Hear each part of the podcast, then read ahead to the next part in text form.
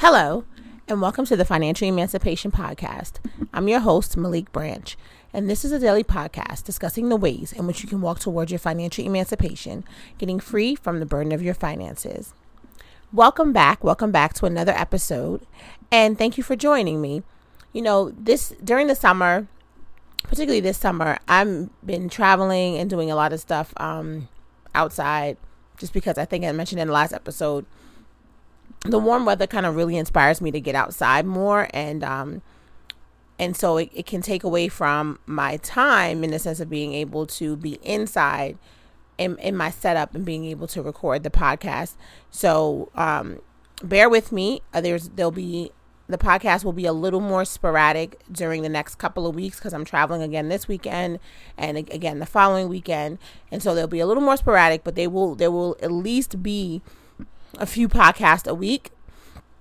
It just may not be um, every day uh, during the week for the for the next couple of weeks, just because it's a little bit it's a little bit of a um, chaotic chaotic time. So thank you for you know for bearing with me and being flexible. But that does give me the opportunity. I mean, there's so much going on. I'm getting so much uh, an ability to have so much good content for you. So I'm kind of um I'm kind of ex- I'm really excited about that. And what I will do more of is kind of giving more content on social media because then I can do that when I'm outside. And so um, on the Instagram page, I'll be able to do that and, and make some videos I can later on post to to the YouTube page. So we're still continuing with the movement. Just this is a time for me with in, in the summer that's just really kind of busy. Um, but it's giving me some really great great material. So I wanted to talk today tell you guys a little bit of a story and talk about uh, um, something that I, I, started to do a calculation and realized I'm like, oh my goodness. So, again, uh, this journey of financial emancipation is not it's not just for me to tell you about how you can get to financial emancipation, right? As I'm continuing myself on the journey, I'm continuing to see and adjust and and live and, and, and gain different perspectives on how I am myself living in my own financial emancipation. So when I tell you um, when I tell you the stories like, okay, I paid off my car note, that's a really high for me and how I did it by paying um, additional money every month and really focusing on it. And then I think about when I tell you like, okay, I, I look in my closet, I cleaned out my closet over one weekend and found all these clothes and things and, and brand new clothes with tags on it and all that. So I had something where I needed to challenge myself to say you need to shop less and really not spend money on that kind of stuff so that you can really you know focus your finances in a way that on towards things you do need rather than just like spending money right? So those are kind of things that's like the up and the down of the journey that it is and it's a marathon. It's a continual thing. It's not something that you kind of like reach and then you're there. Like i always say it's not just about obtaining your financial emancipation but it's about retaining and maintaining your financial your financial emancipation by making constant changes to your habits so that you're making better decisions going forward that continuously lead to you being financially free. So so today I wanted to talk about grooming. We had a I had a podcast about grooming a, a while ago and I talked about it in a Facebook group. But it really came to me again this weekend because I decided that for the summer I wanted to try um, I wanted to try individual lashes.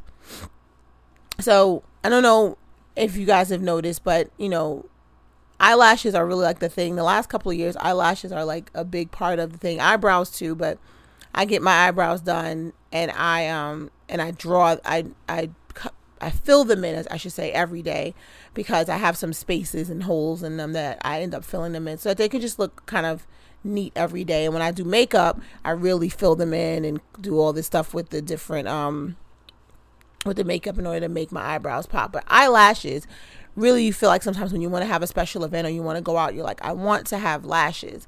Not something that you wear every day. But I decided I said, you know what, for the summertime I want to try lashes, you know, an individual lash. I want to try them and have them every day.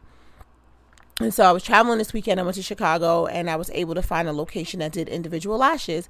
And the individual lashes to get a full set was $89. And then there was a tip. So basically, it turned out to be $100 to get these individual lashes. And they last about three weeks before you have to go get a refill. So a refill is maybe like $40. So I thought about that and I was like, okay, I'm going to do this because I want to try it. But I'm like, mm, maintenance of this. And this is what I'm thinking because it took an hour to do, by the way. So this is what I'm thinking of while I'm there. I'm like, this is to cost maintenance. So this is another, now that I've gotten a full set, this is another, you know, $45 plus tips, so about $60 every month for this um, added thing, right? And as I was sitting there getting it done, I started to run through the list of all the other maintenance things that I like grooming maintenance that I spend. And I said, okay, when I get my nails done, I get a manicure and a pedicure. And this last recently, I haven't had gel on my nails, but I'm going back to gel on my nails, which is a little more expensive. So I was spending like, you know, over a hundred dollars at the salon every two weeks because I would get a manicure and pedicure every two weeks. So that's a, that's two hundred dollars a month on that. So that's two hundred and fifty dollars so far. And then I get a wax. I get my eyebrows waxed. I get a bikini wax. I get my underarm waxed once a month.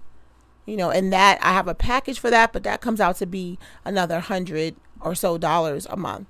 So I was like, my goodness, just on grooming alone, you know, and I, I didn't even get to my hair, right? Because I don't have a regular hair routine because my hair is natural.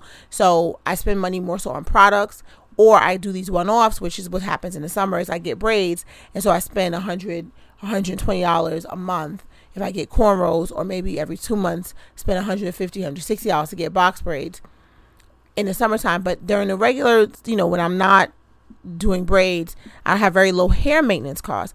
But it's still like all of this money that I'm spending on maintenance to just kind of go. And the funny thing about it is that I spend all this money to get the eyebrows done and the lashes and the this and that done, right?